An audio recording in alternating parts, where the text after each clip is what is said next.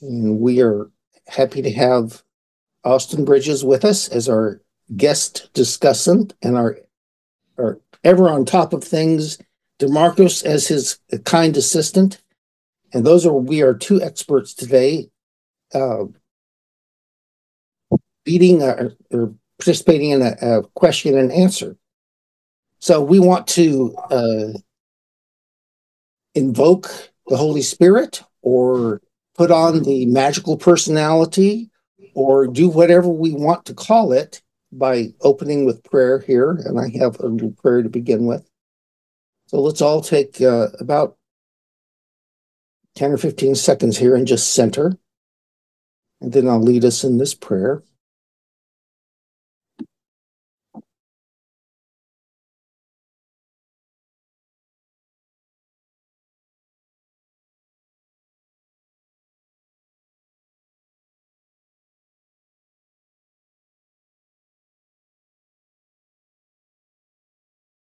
Dear Infinite Creator, help us to spread your fragrance everywhere we go. Flood our souls with your spirit and love. Penetrate and possess our whole beings so utterly that all our lives may be a radiance of yours. Shine through us and be so in us every soul we come in contact with may feel your radiant presence in our souls. Let them look up and see no longer us, but only love and the infinite creator. As you reign within our heart of hearts, we shall shine as you shine, and thus be a light to others. Amen. Amen. Yeah. All right. Um, so this is uh, how this all happens will depend on who's ready to hold up their hand. I'll I'll be uh, watching and calling on you. So uh, just wave or use the hand signal on the system there, and I'll I will say, "Hey." Demarcus raised his hand. Yeah, so um, uh, have a question uh, question for you. And there's been some confusion uh, in this group on this, and this has to do with the quarantine. So, was the quarantine always planned for this planet, or was it something that was solely a reaction um, of Yahweh's infringement? Uh, yeah, that's a really good question. And actually, before I uh, say anything, first want to thank you all for inviting me into this space a really great honor to be here. And as uh, I really appreciate that you call this a question response session and not a question answer session because, um, you know, who has the answers? And um, just to make sure, something we always want to reiterate. Um, I'm here as the co-director of LL Research to help share my study, but we don't really want to present ourselves as like the ultimate authority in interpreting the material. So whatever I'm sharing with you is just an opinion, and it comes from you know a long time of study and um, familiarity with the material, especially because of the honor I have to be in my position. But um, we always emphasize to let seekers form their own relationship and make their own interpretation. So I always want to say that before I engage in any kind of interpretation like this. Um, and so then about the quarantine, uh, the way that I understand it, and I don't necessarily think it's 100% clear in the material, is that there's always going to be some kind of management of how the Confederation and or the Orion group interacts with the planet in some way because you know they have such an intense interest in honoring the free will of a planet and doing so through sort of managing the contacts with the planet. I think that Ra refers to Earth's management as a quarantine because it is a lot stricter than other types of management because of Yahweh's actions and how they changed things in that, you know, transfer from Mars to Earth and how they, you know, altered the beings in certain ways. So I think that it's a little bit of both. There's always some kind of management happening, but what's happening on Earth is so intense and so much more than usual because of a so-called infringement that um, that's referred to as a quarantine. That makes a lot of sense. Thank you. Good answer. Yeah. Yeah. Thank you. Uh, it was always a real encouragement to me to to know that those seven density beings were were managing this. uh, how much evil we have to put up with. Uh, th- it's not as out of control as it seems. Uh, uh, you know, I can imagine being. It felt pretty out of control to those people going to the gas chambers under Nazi Germany, but um, hey, it's not not ultimately. So, who else?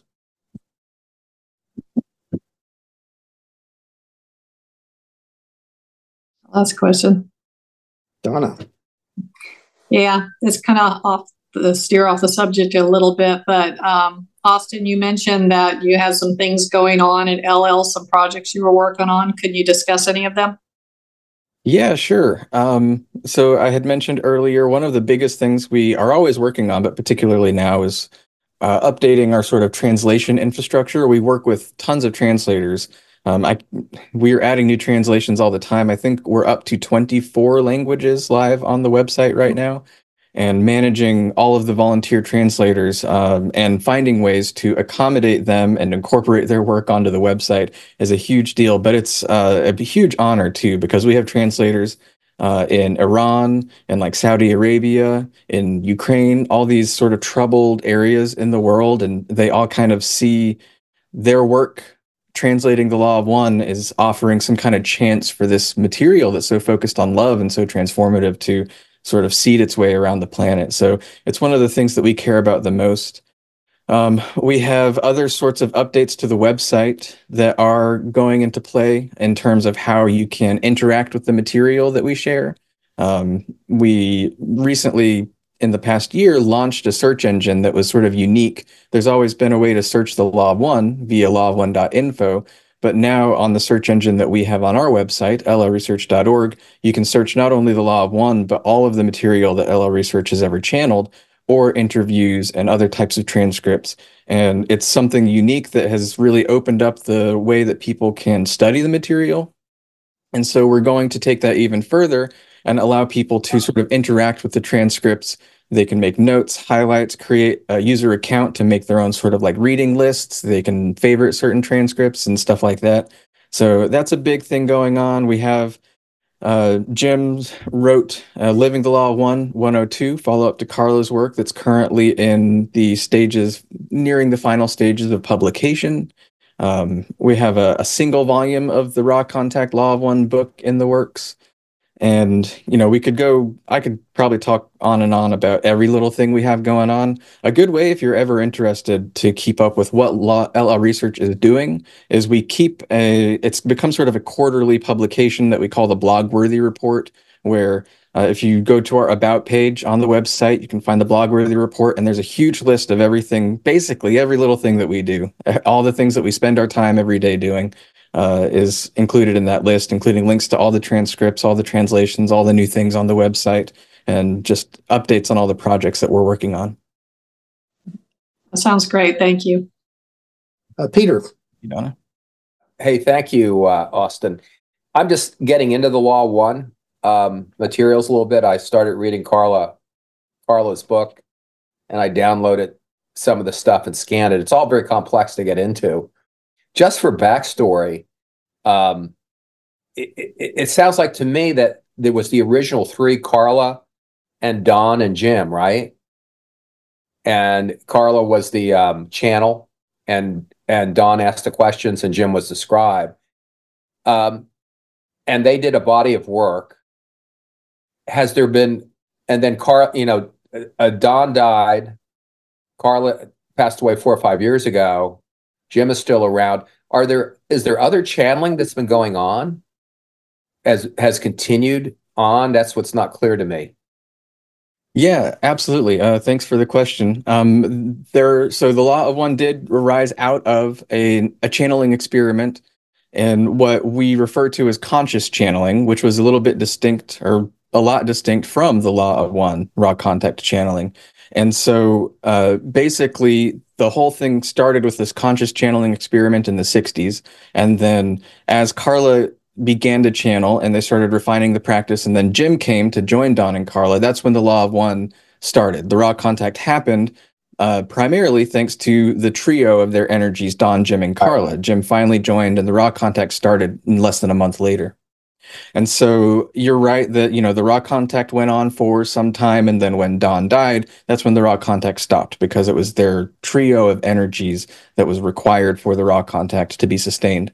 But that conscious channeling never stopped even during the Ra contact. They still met on a regular basis to do that conscious channeling that was distinct from the Ra contact. And that still continues to this day, which is what we continue to do at LL Research is we meet several times a month to do conscious channeling.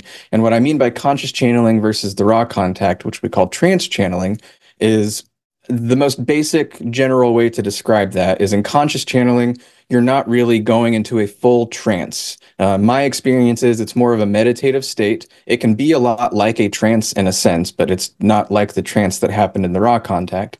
And you are receiving concepts that there is at least some level of sort of interpretation from the instrument that happens to make these concepts flow through. There's some sort of receiving and then passing on. Whereas in the Ra contact, the way that Ra described it is Carla essentially uh, was able to leave her body completely, and Ra was able to use her body from a distance, essentially, to give answers directly, so that there was no real, according to Ra, I understand that, yeah. interpretation of their words. It was coming through straight through without her participation.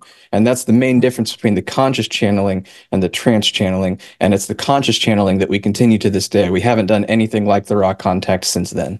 Okay, so the conscious channeling um, has more context from the from the, the vehicle or the channeler, from their mind, their emotions, their own catalysts.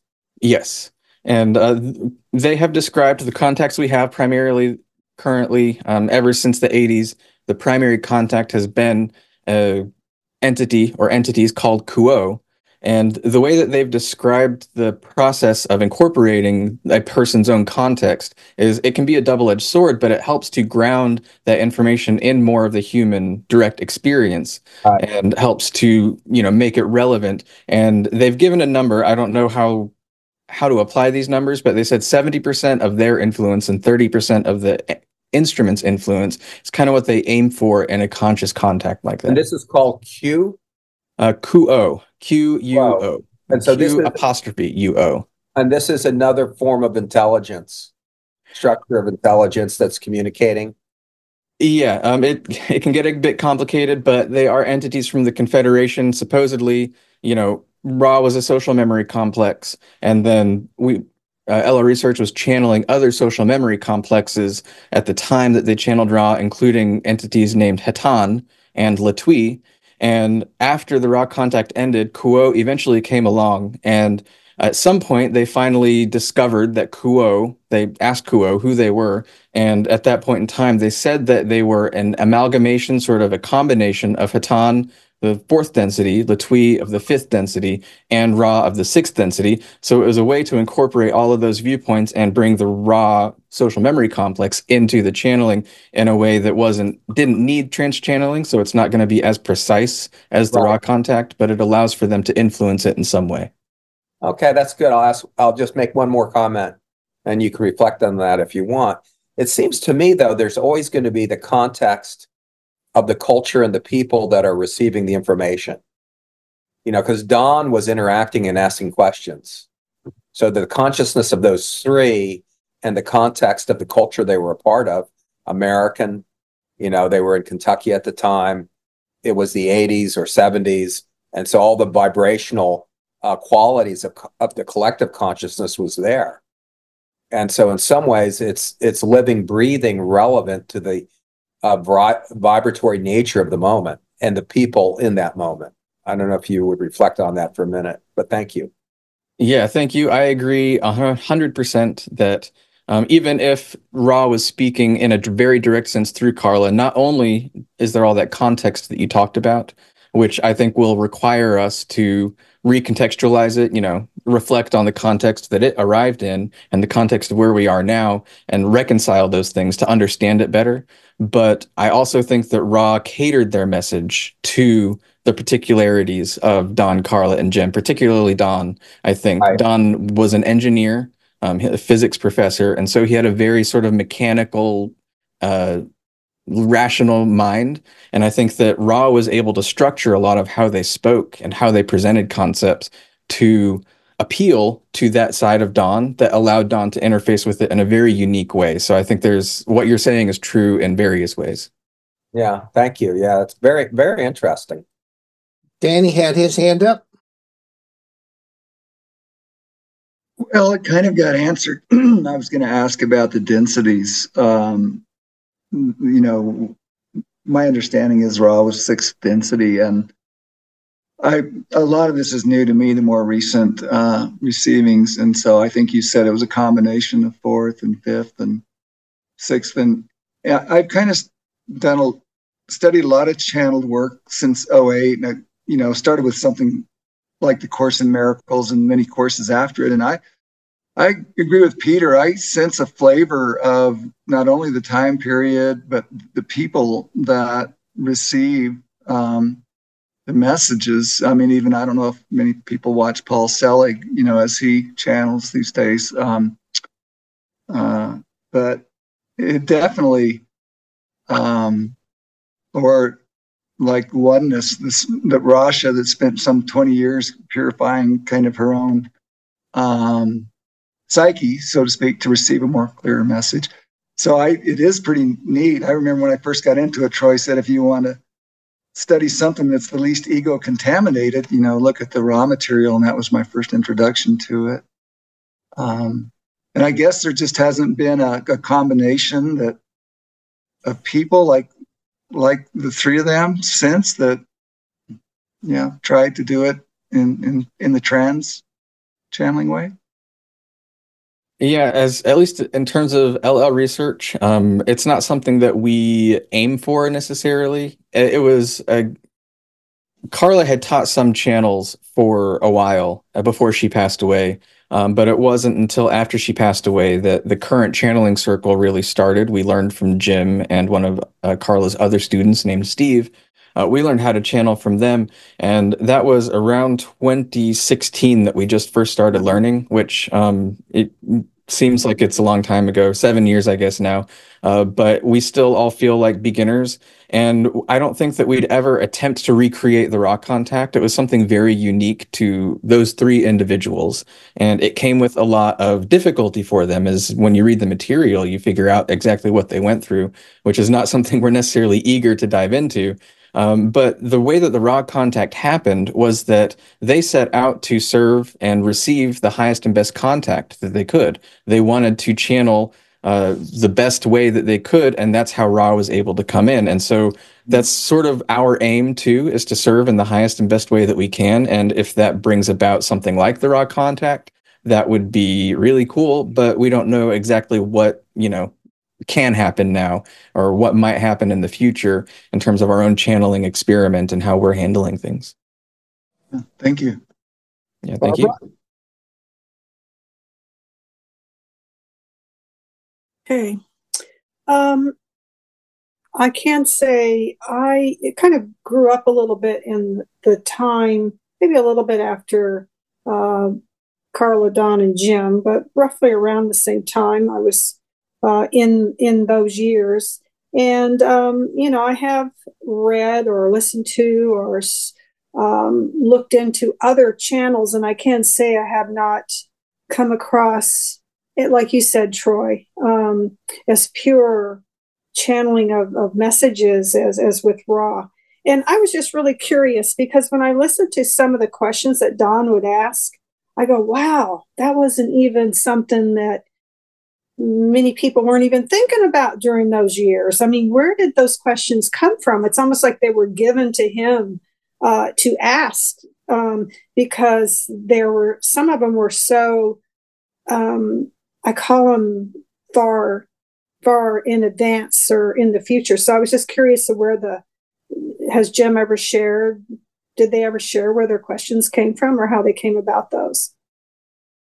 Uh, yeah, absolutely. Um, according to Jim, and even you know, we've done some digging through their papers and stuff. Uh, it was primarily Don who was the brain who was coming up with the questions, and even a lot of the questions that he asked uh, were on the fly. So we did discover eight or nine years ago uh, a notebook that was really cool. We'd never seen it before. That was sort of Don's planning notebook, where uh, before each session he would write out a bunch of questions, and you can see some of his thought processes and some of the questions that didn't get asked, uh, and all that. But then it would always be the situation, as Jim describes it, that Don would ask a question and Ra would give such a thorough or mind bending answer that it would kind of like make Don have to stop and think and come back to it later. So then he would ask a different question, or it would cause him to divert from his planned questions and go into a totally new line of questioning. So it was primarily Don's brain, uh, but like you're saying, it seems like there was some sort of, you know, almost uh, extra guidance happening.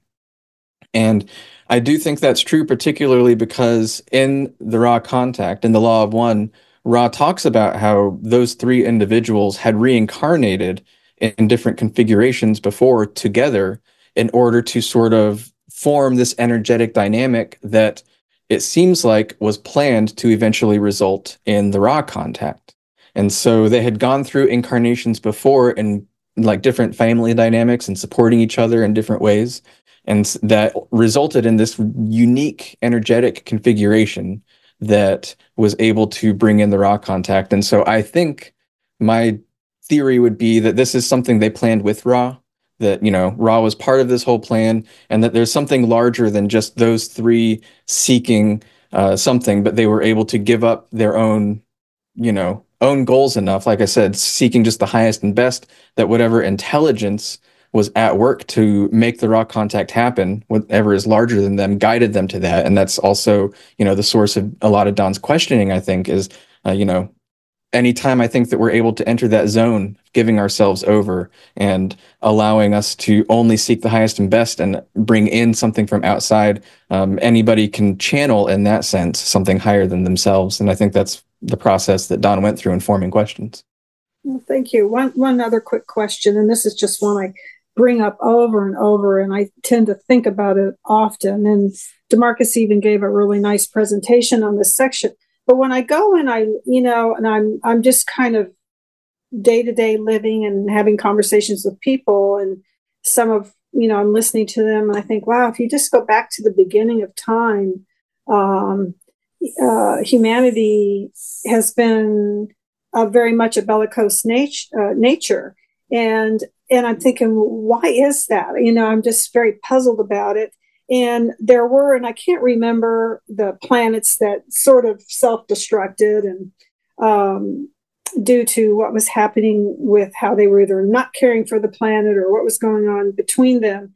Does Ra, and I can't remember, does he talk much about this particular planet Earth and what what is happening here? Because it's just very curious um, to, to to watch what's unfolding. Yeah, Ra does talk a little bit about the bellicose nature of uh, our planet, particularly, um, and also the other planets in our solar system.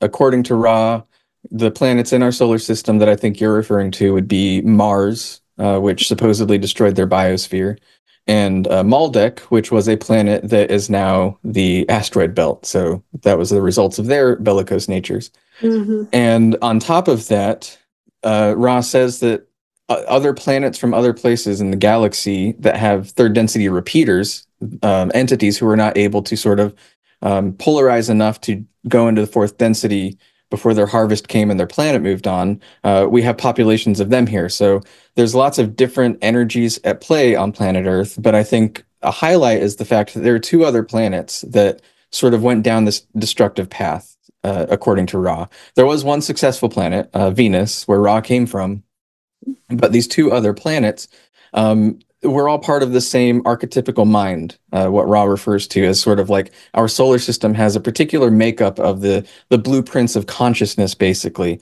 and it's part of this experiment to allow the creator to experience itself in different ways and the sub logos or our sun essentially that is setting up this archetypical mind chooses certain configurations of how experience and catalyst and the veiling works. And I think that in this experiment, uh, allowing us to have this certain type and amount of free will within our solar system has led to this capacity for bellicosity on the level that we see it, which I think in terms of anything in the creation being surprised, it has kind of surprised the sub logos. I don't think the sub logos was like, let's see if we can make warlike planets that destroy themselves. But the idea is to give entities free will to a certain extent that allows them to uh, offer the creator experience. And we just kind of like went off in a certain direction. And that's sort of what we're contending with, I think. Yeah. For a long, long time. Thank you very much. Appreciate yeah, it. absolutely. Thank you.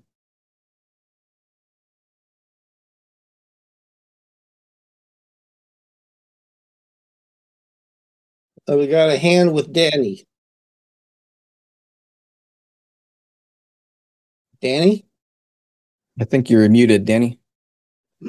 Yes, thank thank you. I this may be a little off the wall question. I the only other material I've ever come across that I think is considered channeled that gets into so much of the interplanetary aspects and things is is the is I'm not even sure I pronounce it right. I call it the Urantia book. And I asked Doug about it at one time. He said it was brought up by Don, and Ra just said that the that this was not sanctioned by the Confederation, um, and it's considered to be the person who accessed the Akashic records in the early 1900s. And I just wondered if you, as a group, have looked at that much to kind of see any similarities. When you mention Yahweh, I know there's quite a bit about it in here, and, and it really starts more with the interactions with with Abraham and, and things. And I don't I don't even know if they're they're dealing with Yahweh on the same level. But uh, are you familiar with that, or has that been looked into some? I don't think that anybody's made a really intentional investigation of it. I've tried to read it before, and it is a dense, really crazy, really, really difficult thing to read. So it would take a lot of effort to read through it and piece apart and pick apart, you know, what might correlate to the law of one, how does it differ, and stuff like that. Uh, but yeah, it is very interesting. Thank you. Yeah, absolutely. Thank you.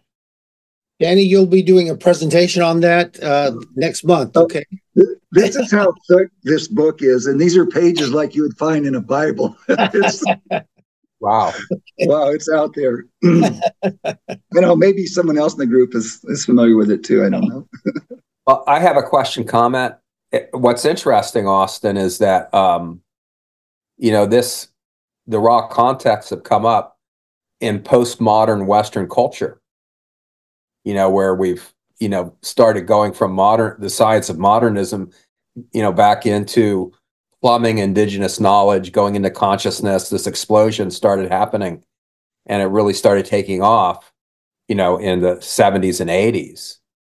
And it and it's very Western. I, I look at a lot of the channeling as very Americana. Actually, I have I was I've been friends with a woman who's been a channeler, and um, in other cultures, at like in, Asia or other parts of the world, is this happening in a postmodern way? Like maybe India, you know, the, where there's billions of people, you know, they have uh, very interesting knowledge traditions there. I'm just wondering if it's like a channel, you know, where if it's like a channel, almost like this is a network, we're getting this perspective. Is other perspectives coming in? You know, and we need to maybe um, synchronize them in some ways, or or or compare them. I don't know. It's just a question I have. I do know that you know channeling is a practice that can be called many different things, um, but th- these sorts of practices do exist in you know almost any culture. And I think your point is very true. The Ra contact is a very Western oriented approach to spirituality. You know, it adopts a lot uh, a lot more from concepts from like Western magic, the Western occult magic traditions and stuff like that. So it is a very Western approach. And I think th- sort of the way that I look at your question, I don't really have a, a solid answer, but um, there's an aspect of, you may have heard, if you're familiar with this group, Doug talk about it before, spiral dynamics or um, the integral theory, where, you know, cultures, uh, individuals and cultures progress along a sort of pathway of um, consciousness development. And part of that uh, upward spiral into consciousness development is sort of like uh, reassessing things that came before and reinterpreting them in sort of a new light of consciousness. And America and the West has sort of developed in a very particular way. I guess a lot of people would call it individualistic, and other cultures are a lot more um, collectivist in certain right. ways. And so they're going to have very unique expressions of how we relate to others, which I think is the heart of spirituality. And so I think that there will be reinterpretation on all sides and sort of emerging on all sides. And I think our technology is sort of an expression it is a manifestation of our urge to do that. You know, it's not necessarily the technology that enables it necessarily, but we have enabled the technology through our desire to connect in those ways. So now that we have a very interconnected world, if we can use that technology that we've developed to interconnect it, we can start to synchronize these things and come to a more coherent planetary view of these spiritual systems and spiritual ideas. I do think that a lot of these, particularly uh, sort of like the Hindu aspect of it, um, a lot of these things are being sort of modernized and looked at through a way that connects with other perennial traditions. Right. No, I think I think a lot of it's separating, as they say, the wheat from the chaff. You know, where you know knowledge comes in in a certain uh, cultural stru- uh, place and time, and some of it is more perennial or universal, and some of it is the noise of the culture war of the moment. and yeah. that and that's the hard thing to you know that's the thing we try to hopefully refine as as we evolve a, as a um, a global society that we re, we we reduce more the superficial culture war quality of scripture knowledge channeling and come down to the more universal quality of it yeah, absolutely. I mean, we'll always interpret our these spiritual ideas from our level of consciousness, and so we'll always sort of project the cultural. If we're engaged in the culture war, we're going to project it onto the spiritual messages. So yeah, I think you're right that our job is to sort of pick apart where we're relating to culture on those levels and do our best to you know uh, integrate different perspectives instead of pick and choose and reject some. Right, right. It's fascinating. I want to add on to that really quickly. Um, I think a perfect example of that would be the tarot. So the tarot was um, originally developed by Ra on Venus um, over two billion years ago, and they used, of course, their own imagery. I'm sure that was relevant to their civilization. And then billions of years later, when they walked amongst the Egyptians, they taught them the tarot also, but they used imagery from the culture at that time. Um, and then we, in our today's society, are still using the tarot. Of course, there are a whole bunch of different you know, imageries of it based off our present day. Um, but you know, through all of that, through those billion years, the main message has been the same within the tarot.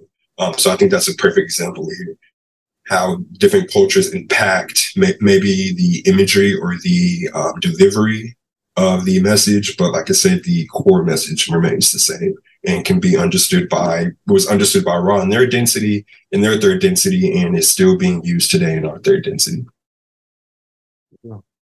Great. Fred? Yeah. Hey, Austin. Uh, thank you so much for coming on. I have a question. I, I've often wondered about like, what would it be like to have, I kind of call it a now testament. Like we have the Old Testament, New Testament. A now testament would be possibly a series of channelings, uh, near death experience stories, you know, all of these esoteric uh, pieces put together. And I guess my question to you is, especially with you know the Ra material being so seminal in what I would consider modern day, uh, you know, channeling or divine message. Uh, are you seeing uh, like these channelers uh, kind of come together to to kind of develop anything? Is a now testament being kind of developed? I guess that's my question. Yeah, that's um, that's a really interesting question, a really huge question. I think uh, there's a few different ways that I could approach it from uh, and think about it from. First, in terms of that specific thought, whether there are channelers who are, might be coming together to form something like a Now Testament. Um, it's possible. I do think that you know um, there's a lot of channeling that does get lost, and like we were talking about the sort of uh, culture war aspect. You know, uh, channeling is a, a difficult process that requires a lot of um, intentional protection in order to do it properly. And so, you know, my opinion is uh, the process that Carla developed were very, very effective. And uh, if you look at just the history and lineage of channeling groups, there's some really good ones, but there's a lot more that have, you know, fallen away and sort of gone down different paths of more talking about prophecies and doom and gloom and predictions, uh, stuff like that. And that happens so much that I don't know if channeling necessarily is a primary method that that would come about. I do think it's an element of it. Um, the thing that comes to my mind when you say that is something that's really been on my mind really heavily lately. And it is actually related to channeling in the sense that uh, the UFO issue is becoming very culturally prominent right now. And I read a few very interesting books recently. One of them is called American Cosmic uh, UFOs, Religion, and Technology, and it's focused on America.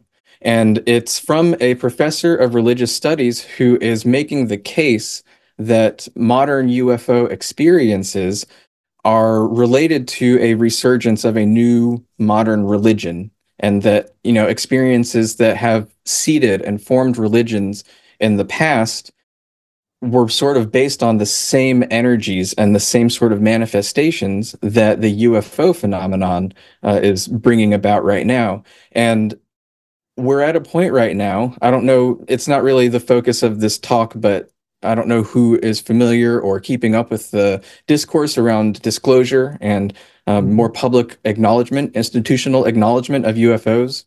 Right. But it does seem like we are nearing a precipice. It might still be a 10 year precipice, but nearing a precipice where there is institutional acknowledgement of the reality of UFOs right. from academics. Hit the hockey stick. It's changing.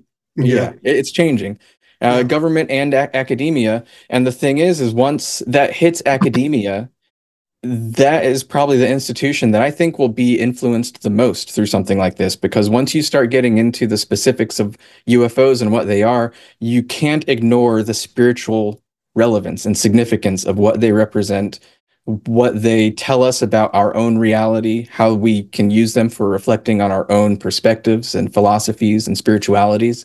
Uh, it's not just spacecraft. They're not just nuts and bolts bolt spacecraft with aliens in them. There's something so significant here that is going to be like a bomb to academia that um, opens up a world of you know new types of thoughts of what is physics, what is metaphysics, what is spirituality, how do all these things relate? And I think that that is sort of where this Now Testament might come from, is at least a significant part through this acknowledgement of UFOs and all of the implications of UFOs. It seems like the UFOs are going to be that sort of thing that gets in there to pry things open so that we can start looking at, you know, the essence of spirituality as it exists right now that we're all just kind of like segmented and hiding from. Hey, Austin, it seems that what you're getting at is that, you know, the UFO phenomena is going to open up other dimensions. I mean, basically, this stuff is so when you when you hear about what it can do, what it is, it's so fantastic. It's like flying angels. And so what you're what you're looking at is, um, you know, society finally making a breakthrough through the ice of third dimension into fourth dimension. And yes. in the past, it's been there um, with uh, celestial visions that have uh, informed and created religions. You know, when you think about you know all you know all the you know whether it's Hindu, uh, you know, you know, uh, Buddhist or Christian or Muslim, uh, visions have been huge. Celestial visions have been used, and paintings of them have governed societies. So you're, what you're getting at is that UFOs are going to bridge science and other dimension, the celestial, for lack of a better word. Is that what you're saying? A bit, yeah. That's related to what I'm saying is that UFOs, especially in this world, you know, previously those religions that were formed through these aerial phenomena that are very similar to what UFO experiencers experience, or these visitations from entities that are very similar to what um, experiencers experience in the modern day, um, we're now much more connected. So it's going to be uh, much more of a global mythology that forms from this that we can relate to on a more global level. But yes, that there will be sort of this um, reconfiguration, I think, particularly in the modernist, enlightenment informed cultural view of materialism. Essentially, materialism will have to necessarily be broken open to acknowledge all of the aspects that the UFO is signifying to us. Because once you start looking into the UFOs, even if you just look at it from a nuts and bolts spacecraft perspective, things stop making sense at a certain point and you have to start acknowledging some deeper aspects of reality new dimensions like you're talking about not just physics necessarily dimensions but dimensions of consciousness and how our consciousness relates to our reality and how mind and matter relate. Um, all those things you know academia has been down a materialist path for such a long time uh, attempting to sort of isolate everything and study everything in a very particular material way that the UFO, once it's acknowledged that it exists in these very fantastical ways, um, will have to force them to reconsider everything. Well, you know, mo- modernism brought energy, you know, and matter together, how they interact. And so it seems that where we're going now is energy, matter, and consciousness the consciousness equation may come into the E equals MC squared. There'll be a, another element of that that we don't fully understand. I think so, yeah.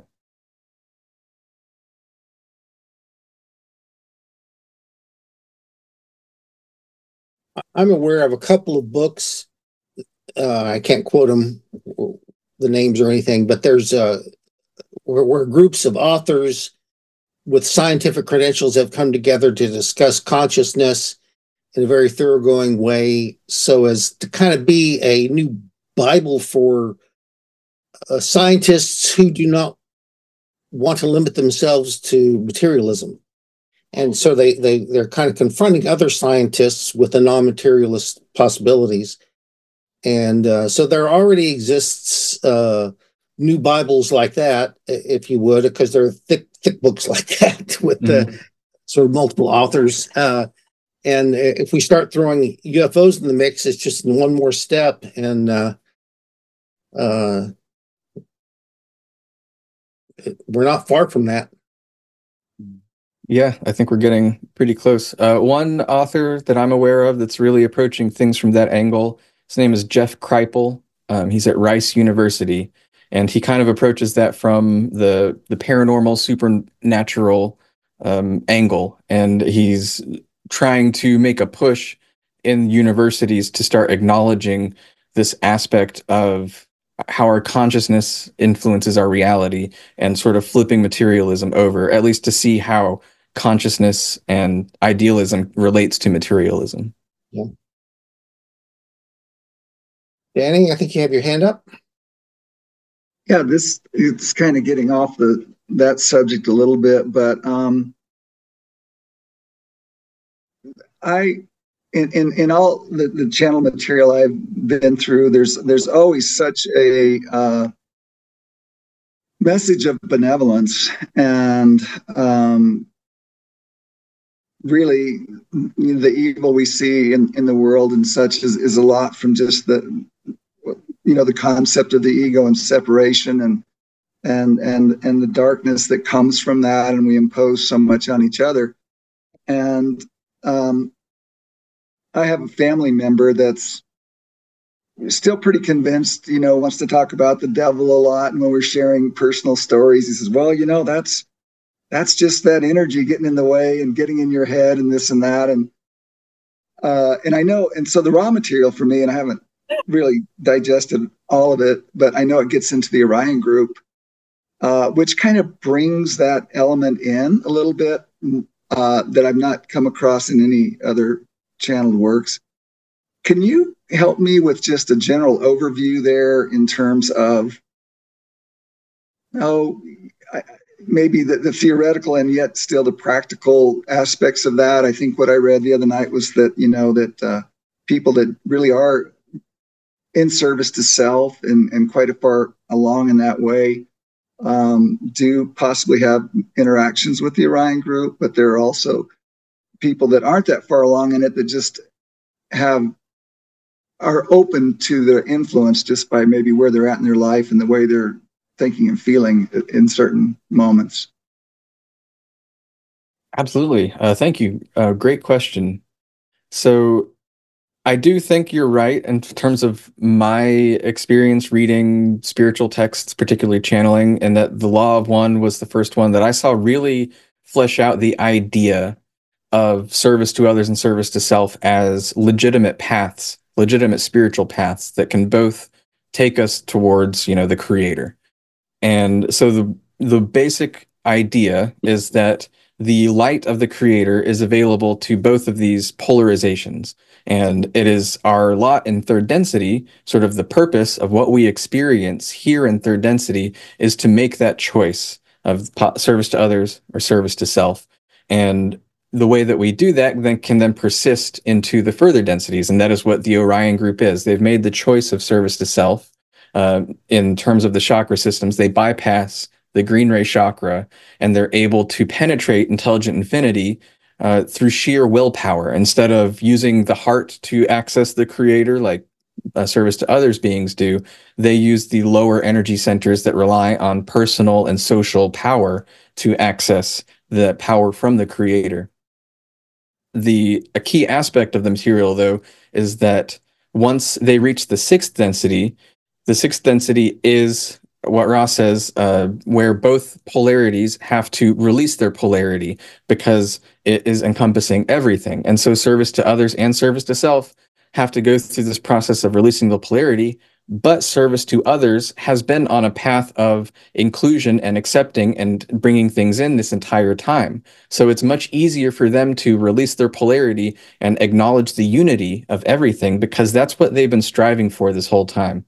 Service to self has a much more difficult time at that moment because their whole path up to that point has been an exclusion of a very primal piece of the creator, the green ray chakra, love. And it's harder for them to release their polarity to take in the other polarity, to take in everything and acknowledge unity. So that's an important aspect of the material for me is even though it acknowledges two separate paths to the creator, they do unify at a certain point, and that point is still emphasizing the unity that seekers like us are striving for to begin with. And so here in third density, particularly on planet Earth, there would be service to others individuals who are striving for that, service to self individuals who are striving for that, but also individuals in what Ra calls the sinkhole of indifference. People who have not made a clear choice between one or the other, and they primarily exist in a state of confusion.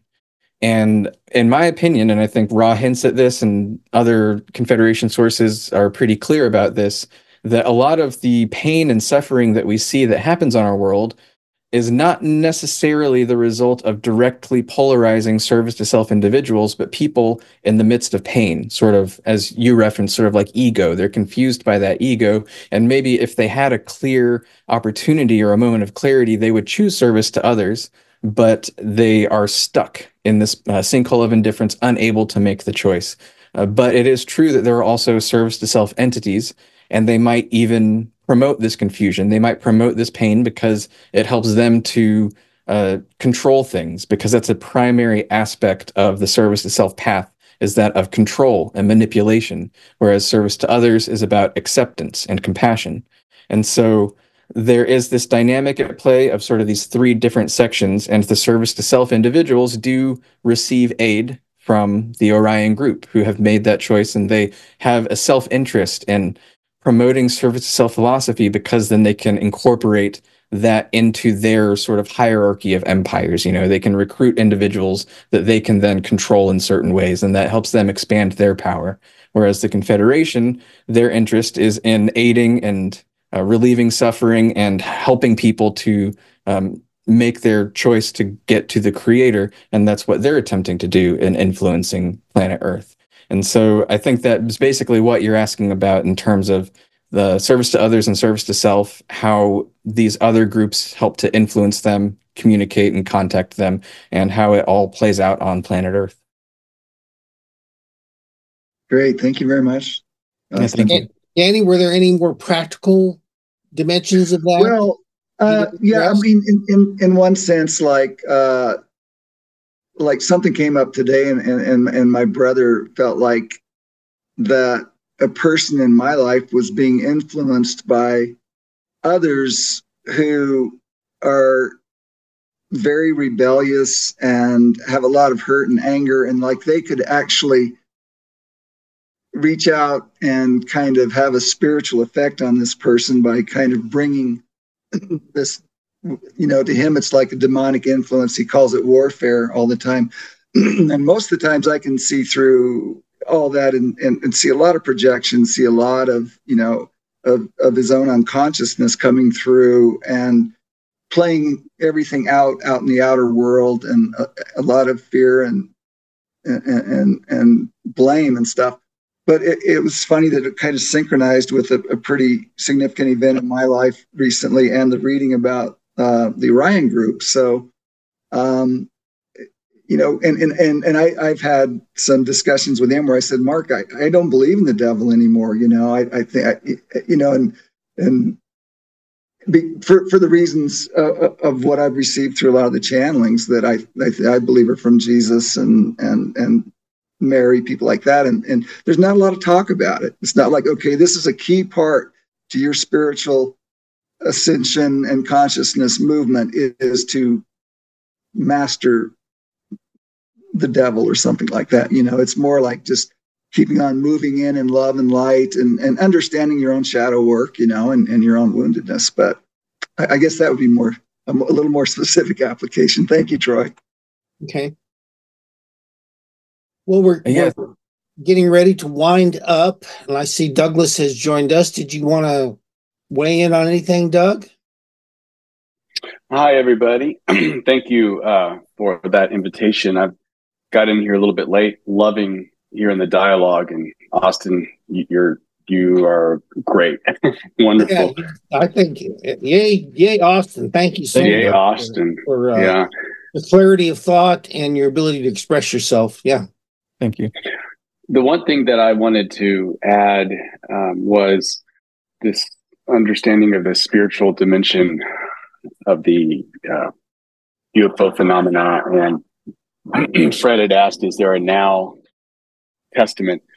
And to just to just to add one thing to what was already said, which was more important than what I'm about to say, I think, and that is um, the UFO phenomena. I hope will point to the fact of the wholeness, the universal nature of all things, and that the UFOs are really just other cells in this larger body, and um, and that we are cells in this body who are who have yet to realize that we are cells in this one body. and so, you know, it, I think it's going to be stages. First, we're going to acknowledge that they exist. And then at some point, I think we're going to be able to see that they're not really that, it's not that weird. As cool as they are and as interesting as they are from our perspective, um, they're just cells in this larger body. And, and that gives us joy and perspective when we can contemplate that. So that, that's just one thing I wanted to share. Thank you, though. Thank you. And does anybody here want to volunteer to close us in prayer?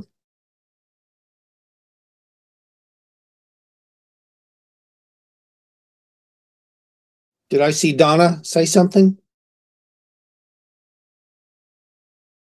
You probably saw me mouth no. Oh,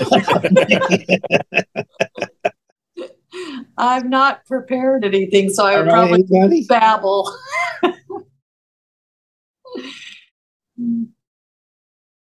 no, you want me to or no? Somebody else? Oh, but yeah, if you want to, Go please. for it, no, I would prefer somebody else do it. But Okay, somebody else. I don't mind.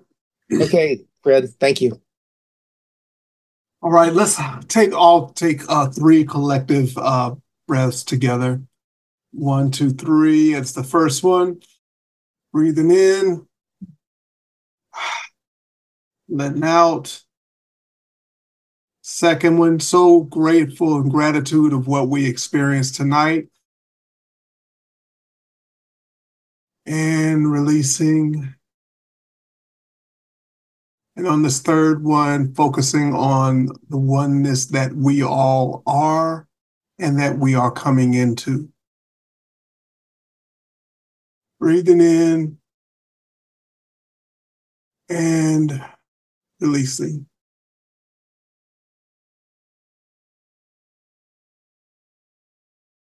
Gracious Divine, thank you so much for this opportunity of calling our consciousness together to, as Peter once said, look diligently in a dark room as if we are looking for a shining light in a dark room. And in this time, I feel like we've all just found that glimmer of light right in a dark room and we focused on it. That alone is a miracle. Because as dark as they say the world is, that glimmer is bright. So we focus on that this evening. Thank you for what we've experienced as a collective. Thank you so much for Austin, for his work. We bless it and bless him. And we take what we've learned and ask that it would transform into a walking, talking, living, breathing glimmer of light in all of our respective lives. In all of your wonderful names, we pray. Amen. Amen. Amen. So wonderful to be with everybody. Thank you, Austin. Thank you, Austin. Thank you all so much. You're the dude. Thank you so much. I appreciate it. Thank you all. Thank Such you, an honor to be here with you all. And come back and see us again. Yes, Will please do. Yeah, absolutely. Blessings. Good night, everybody. Good night. Good night. Peace.